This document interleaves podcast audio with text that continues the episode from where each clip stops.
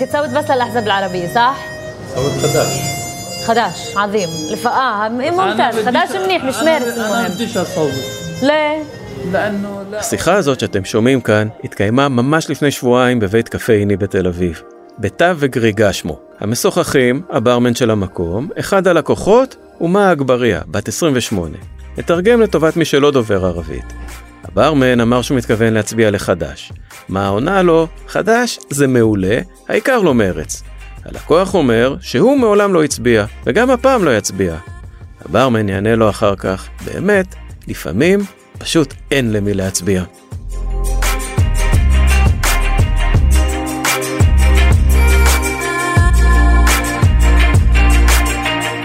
שלום, אני אנדרי טבקוף, עורך מדור דעות וקהילות של גלובס. אתם מאזינים לפודקאסט החדש שלנו, הצוללת, שצולל לעומקם של סיפורים כלכליים חברתיים. בפרקים הקרובים נעסוק בדפוסי ההצבעה של הישראלים לאורך השנים, והפעם, האם החברה הערבית באמת לא משתתפת יותר במשחק הדמוקרטי. אני אוהבת את העיר, בהתחלה היה לי קשה, לאט לאט אה, מצאתי את עצמי פה, כאילו מצאתי את המעגלים הנכונים. זאת שוב מהה. אנחנו יושבים ליד שולחן קטן מחוץ לבית הקפה ברחוב לבונטין. היא תל אביבית, נראית הכי שייכת שיש. ואין לי ספק שלפעמים רואים אותי בתור הערבייה בתל אביב. אין לי ספק. לפעמים אני מנסה גם לנצל את הקלף הזה, אין לי, אין לי בעיה לנצל פריבילגיות. אם אני יודעת שאני הולכת להתחרות על איזה משרה במשרד עורכי דין של זכויות אדם, יש לי את הערבית ואת העברית, אני יודעת שאני אנצח את האשכנזייה, מאוד מקווה שאני אנצח את האשכנזייה גם. כמו רוב התל אביבים הצעירים, גם מהה לא נולדה בעיר. במקור היא מאום אל-פחם. היא אקטיביסטית, פעילה פמיניסטית, וגם פלסטינית אזרחית ישראל, ולא ערבית ישראלית, ואל תתבלבלו עם אווירה. בקרוב היא גם תהיה עורכת דין, אינשאללה, ומגיל 20 היא לא גרה בבית. היא גרה בחיפה, גרה ברמת גן, היום בתל אביב. אגבריה חיה ונושמת פוליטיקה, במובן הרחב, לשנות את העולם שבו אנחנו חיים. כל עוד שאני פה, נראה לי שאני אהיה בתל אביב עד ש... עד שיום אחד אני אהיה על one way ticket למקום אחר אה, בעולם. ככה היא אומרת, ממש כמו תל אביבית אמיתית. אנחנו פוגשים אותה זמן קצר לפני הבחירות לכנסת ה-21, והיא עדיין מתלבטת אם בכלל להצביע. לפי הנתונים להתלבטות הזאת, שותפים רבים בחברה הערבית. נכון לעכשיו, הסקרים מנבאים שיעור השתתפות מאוד נמוך של 51% בלבד מבעלי זכות ההצבעה. כך בכל אופן לפי סקר של מכון יפה ביוזמת תוכנית אדנאואר במרכז משה דיין באוניברסיטת תל אביב. יש לי את הדילמה, האמת, אני אגיד לך, הדילמה התחילה עם הנגושיישן וכל המשא ומתן של לפרק את הרשימה המשותפת, זה נורא נורא אכזב אותי. אתם רואים קמפיינים כמו חוק הלאום נגיד שהיה, מה אתם חושבים על זה? זה... כאילו אני חייתי יותר טוב לפני, או פחות טוב אחרי. וואלה, הפתעה. ביבי וביטויי הגזענות של הממשלה האחרונה נגד ערבים הרבה פחות משפיעים על דפוסי ההצבעה של החברה הערבית. אנחנו עוד נחזור לנתניהו בהמשך. אבל בינתיים אנחנו נוסעים לאום אל-פחם יחד עם עימה, לשמוע את הקולות של הצעירים בעיר הולדתה. תראה, זה, בדיוק, אה, זה בית ערבי, זה המורשת שלי, עצי זית. אבל מה ההבדל בין זה לבין בית במושב? מרחבה רביע, של אכבר, כיף אל-חל, כיף אינטה, של וודע. סעידק, שוכרן כתיר. אני לא מאמין בדרך של ללכת לכנסת הישראלית ולבקש את הזכויות שלנו מהאדון שאנחנו מבקשים ממנו שיהיה נחמד אלינו. זהו רבי אמרנה, בן 28, פעיל חברתי, ומנהל תיקי לקוחות בחברת מזון. מתי הערבים התחילו להיכנס לכנסת, המפלגות הערביות? אחרי אוסלו. לפני אוסלו מה היה? כל הכפרים חיו ב... בלי חינוך, בלי... אה, בלי תשתיות, בלי רפואה, אה, אנשים היו רעבים בבית? לא. No. נכנסנו לכנסת בשביל לשפר את המצב שלנו, אוקיי? והמצב שלנו לא השתפר, הוא אפילו הידרדר במובן מסוים. זאת עובדה שהדרך הזאת לא עובדת. כשאתה לא מחפש מנדטים, אתה משפיע יותר. הבעיה של המפלגות הערביות שהן מחפשות מנדטים, אז הם הזניחו את הכפרים שאין בהם אה, הרבה מצביעים, הם הזניחו את יפו, לוד, רמלה, שאנשים שם באמת, הם, הם הכי סובלים, הם הזניחו אותם. כשמהה ורביע מדברים על אכזבה מהפוליטיקאים הערבים, רוב היהודים לא ממש מבינים למה בדיוק הם מתכוונים. אולי היהודים יודעים שהרשימות הערביות התאחדו להקמת הרשימה המשותפת, וכנראה שרוב היהודים גם יודעים שהרשימה התפרקה לאחרונה. אבל הניואנסים מאחורי הפרשה הפוליטית הזאת, שמאוד הסירה את החברה הערבית, כמעט שלא הגיעו לכותרות התקשורת המיינסטרים בישראל. מה שמשפיע על המוטיבציה לצאת ולהצביע זה ההתנהלות הפנימית בין חברי הכנסת הערבים, בינם לבין עצמם. זהו אריק רודניצקי, מהתוכנית קונרד אדנאואר לשיתוף פעולה יהודי-ערבי במרכז משה דיין באוניברסיטת תל אביב, ומהמכון הישראלי לדמוקרטיה. רודניצקי מסביר שאחרי שנים של ירידה מתמדת בשיעורי הצבעה בחברה הערבית, דווקא בבחירות הקודמות נרשמה עלייה. מ-56% מבעלי זכות ההצבעה בשנת 2013 ל-63%.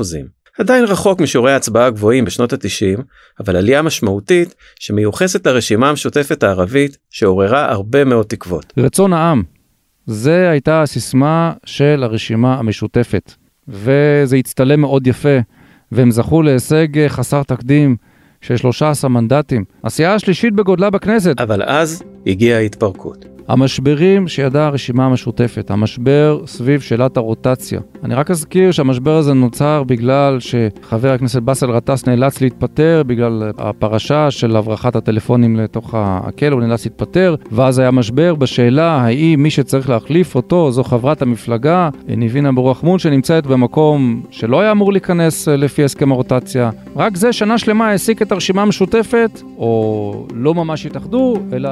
לא ניכנס פה לכל הפרטים. פרטים, אבל רק נגיד שההסכם להקמת הרשימה המשותפת היה כל כך מורכב, היו בו כל כך הרבה חורים, שיש גם מי שאמרו שמיטב המתמטיקאים היו מתקשים לפתור את סוגיית ההחלפה הזאת. המשבר הזה הראה או הוכיח לאזרחים הערבים שהמיתוס של אחדות ערבית, החלום הזה פשוט נגוז. הוא הוכיח שאולי רצון העם זה דבר אחד, אבל הנבחרים לא ממש הלכו אחרי רצון העם, הם לא שמו את המחלוקות בצד.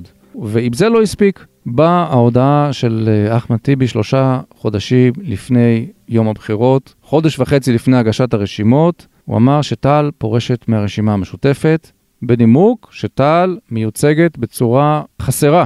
זאת אומרת, בצורה שלא משקפת את כוחה האמיתי ברחוב. זאת אומרת, לא על רקע אידיאולוגי, אלא על רקע של חלוקת הכוחות הפנימיים בתוך הרשימה המשותפת, על רקע של כיסאות. כשאתה מעלה את אה, סף אה, ורמת הציפיות של האזרחים מחברי הכנסת, כך גם אה, יעלה גודל האכזבה. זהו עורך דין וסים חוסרי, פעיל פוליטי ויזם חברתי, וגם ידיד של מה.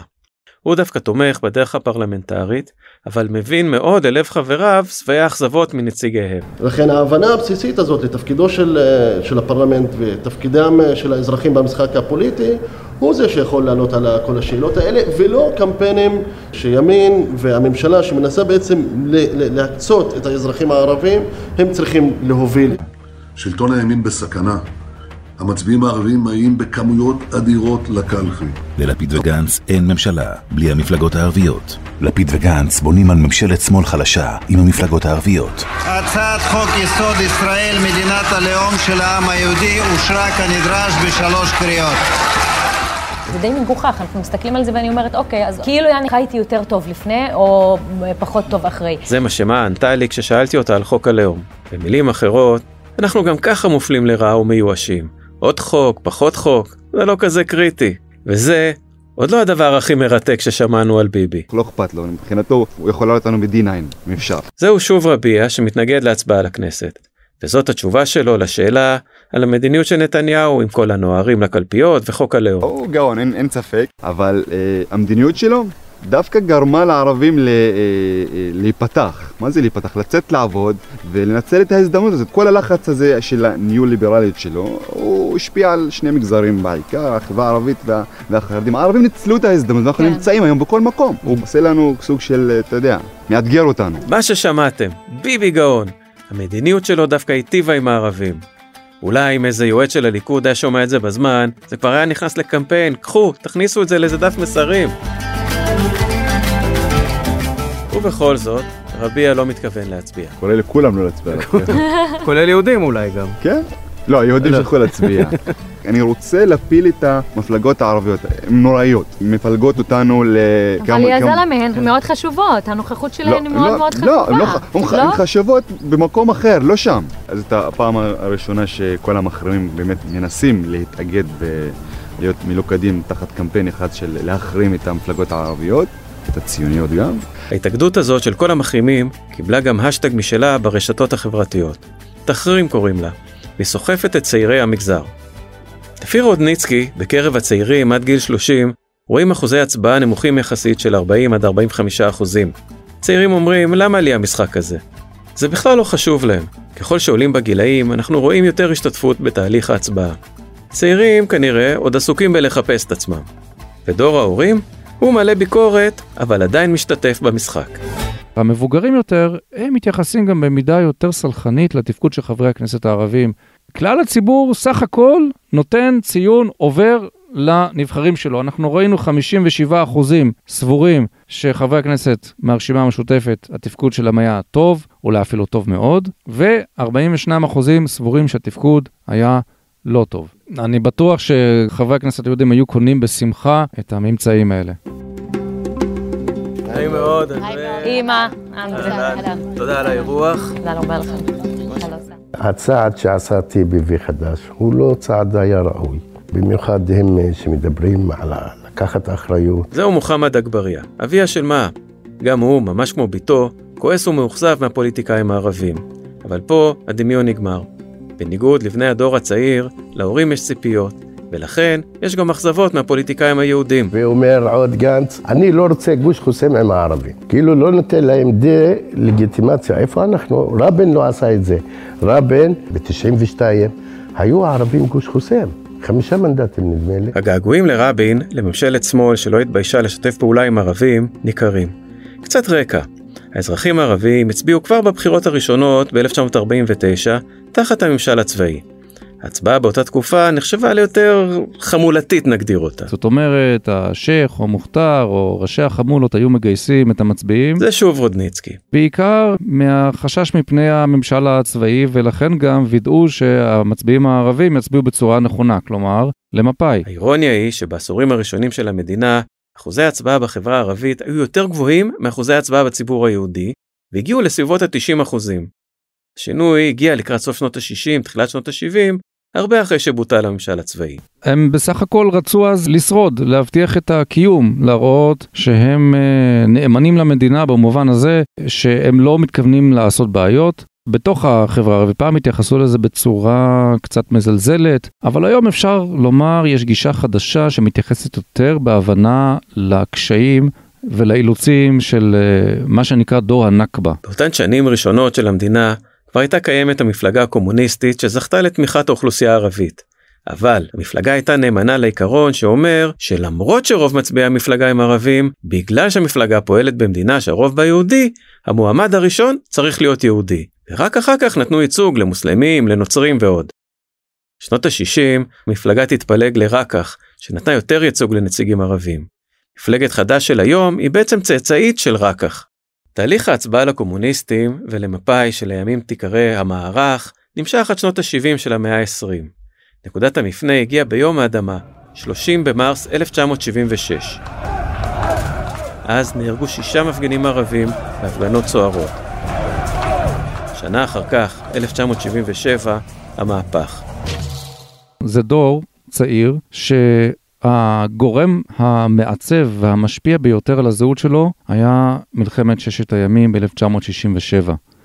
מצד אחד זה התבוסה של מדינות ערב, אבל מצד שני אש"ף, בהנהגת פת"ח של יאסר ערפאת, קמו והראו שאפשר אחרת, שהפלסטינים מתחילים אה, לקום מאפר הנכבה של 1948. זה לא אומר שכולם אה, הלכו לעשות פעולות נגד המדינה, למרות שגם היו כאלה, אבל הרוב נתן לזה ביטוי בהתחזקות הקשר עם העם הפלסטיני. התהליכים האלה באים במקביל לשינוי סוציו-אקונומי בחברה הערבית, ועלייה של דור המשכילים, שנתנו ביטוי פוליטי לרעיונות שלהם. הם היו בעיקר אנשי רוח, משוררים, סופרים, וכן, היו גם סטודנטים. כעת נכנסות לתמונה מפלגות פוליטיות ערביות או ערביות יהודיות חדשות, שמדגישות את הזהות הערבית ואת הזהות הפלסטינית, ופחות מנסות לשאת חן בעיני היהודים. ובכל זאת, מוחמד אגבריה מתגעגע. אז אנחנו, היה לנו מפלגות, היינו באים, היינו, זה ערב פוליטי, והיה הסברים, והיה ויכוחים, והיינו מדברים, מדברים פוליטיקה. השמאל הישראלי, אני לא יודע מה השמאל הישראלי. העקיצה שלו יותר מכאיבה מהעקיצה של הימין. כי הימין בא בפרצוף, אומר לך זה. השמאל עושה לך זה, חביבה קני עושה נשיקה, והוא פה נותן. 70 שנה אנחנו בוחרים במדינה ותמיד אנחנו אומרים, זה רע וזה פחות רע. אז עד מתי? מתי יהיה לנו טוב? למה אתה עדיין רוצה להצביע? זאת מה, היא מאזינה לשיחה שלי עם אבא שלה בסלון הבית באום אל-פחם. אני אגיד לכם שגנץ יכול להיות יותר טוב מביבי, אני לא בטוחה. אני אפילו בטוחה שהוא לא. לכן אנשים מאוד מאוכזבים. לרוב, רוב מי שתשאל בחברה הפלסטינית, אנחנו לא רואים הבדל עצום בין ביבי לבין גנץ, או בין כאילו רוב, איך שבדיוק הכנסת מורכבת. כי ביבי לא מפחיד אותי יותר מכהניסטים. אתה חושב שהחיים בתל אביב שינו את הפוליטיקה שלה, או בכלל אותה? אני חושב אה, שכן, שינו לה משהו בראש. גם כשהיא מדברת, היא מדברת בלי פחד.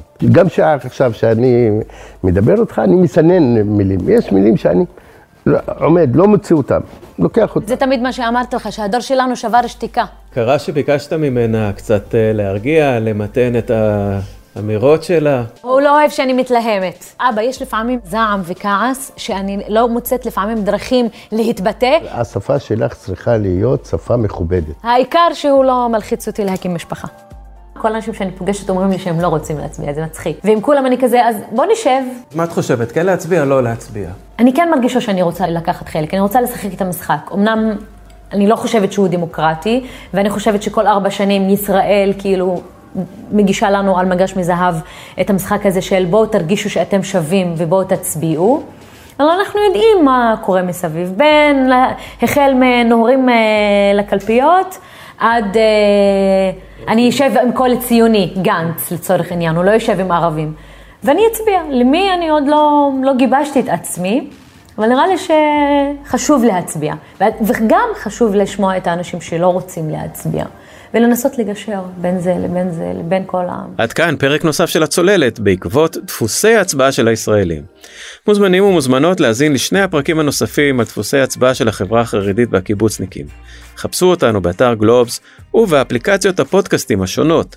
תודה רבה לעורך שלנו רון טוביה, למפיקה בלה פישר, לטליה אלוני על התחקיר ועריכת התוכן, למתן פורטנוי על ההקלטות. קטעי הארכיון ששמעתם בפרק הזה הם באדיבות ערוץ הכנסת ועמוד הפייסבוק של בנימין נתניהו. אני אנדרי טבקוף, ניפגש בפעם הבאה. להתראות!